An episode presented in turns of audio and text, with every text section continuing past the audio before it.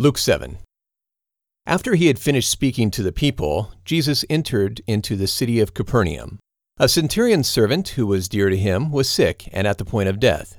When he heard about Jesus, he sent elders of the Jews to him, asking him to come and save his servant. When they came to Jesus, they begged him earnestly, saying, He is worthy for you to do this for him, for he loves our nation, and he built our synagogue for us. Jesus went with them. When he was not far from the house, the centurion sent friends to him, saying to him, Lord, don't trouble yourself, for I am not worthy for you to come under my roof. I didn't even think of myself as worthy to come to you. But just say the word, and my servant will be healed.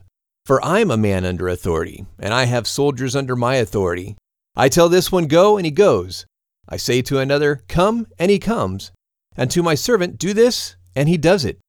When Jesus heard these things, he was amazed at him, and turned and said to the large crowd who followed him, I tell you, I have not found such great faith in all of Israel.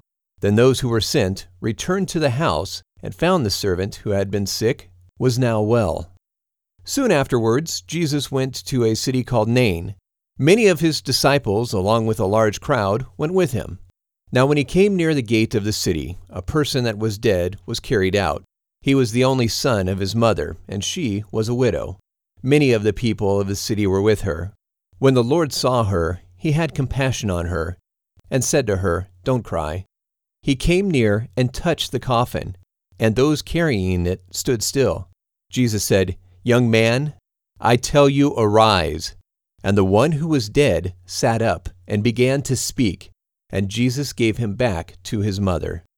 Fear took hold of the people, and they glorified God, saying, A great prophet has arisen among us, and God has visited his people. This report went out concerning him in all of Judea and in all the surrounding region. The disciples of John told John about all these things. John called two of his disciples and sent them to Jesus to ask, Are you the one who is coming, or should we look for another? When the men had come to Jesus, they said, John the Baptizer has sent us to you to ask, Are you the one who comes, or should we look for another? At this time, Jesus was curing many people of their diseases, plagues, and evil spirits, and to many who were blind, he gave sight.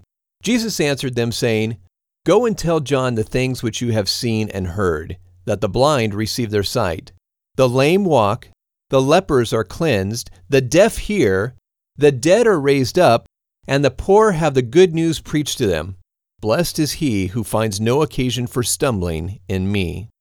When John's messengers had left, Jesus began to tell the crowds about John, asking, What did you go out into the wilderness to see? A reed blown by the wind? But what did you go out to see? A man in nice clothing? Those who are gorgeously dressed and live delicately are in king's courts. But what did you go out to see? A prophet? Yes, I tell you, and much more than a prophet. This is he of whom it is written, Behold, I send my messenger before you, who will prepare the way before you. For I tell you, among all those who are born, there is not a greater prophet than John the Baptizer. Yet he who is least in the kingdom of heaven is greater than he. When all the people and the tax collectors heard this, they declared God to be just, having been baptized with John's baptism.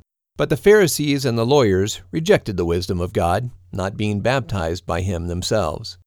To what then should I compare the people of this generation? What are they like? They are like children who sit in the market and call to one another, saying, We played music for you, and you didn't dance.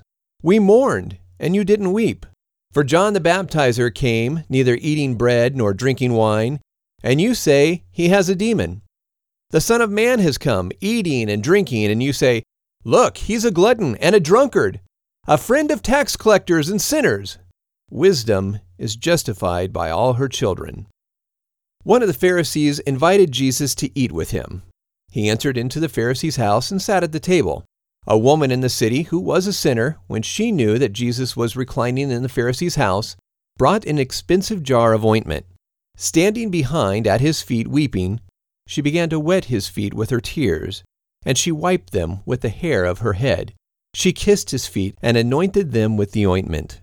Now, when the Pharisee who had invited him saw this, he said to himself, This man, if he were a prophet, would know who and what kind of woman this is who touches him, that she is a sinner.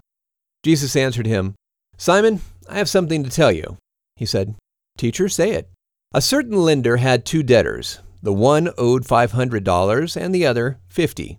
When they couldn't pay, he forgave them both. Which of them, therefore, will love him the most? Simon answered, I suppose the one who owed the most. He said to him, You have judged correctly. Turning to the woman, he said, Do you see this woman?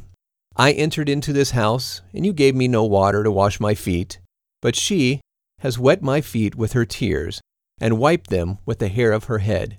You gave me no kiss, but since the time I came in, she has not stopped kissing my feet. You didn't anoint my head with oil, but she has anointed my feet with ointment. Therefore, I tell you, her sins, which are many, are forgiven, for she loved much. But one to whom little is forgiven loves little. He said to her, Your sins are forgiven. Those who sat at the table with him began to say to themselves, Who is this who even forgives sins? He said to the woman, Your faith has saved you. Go in peace.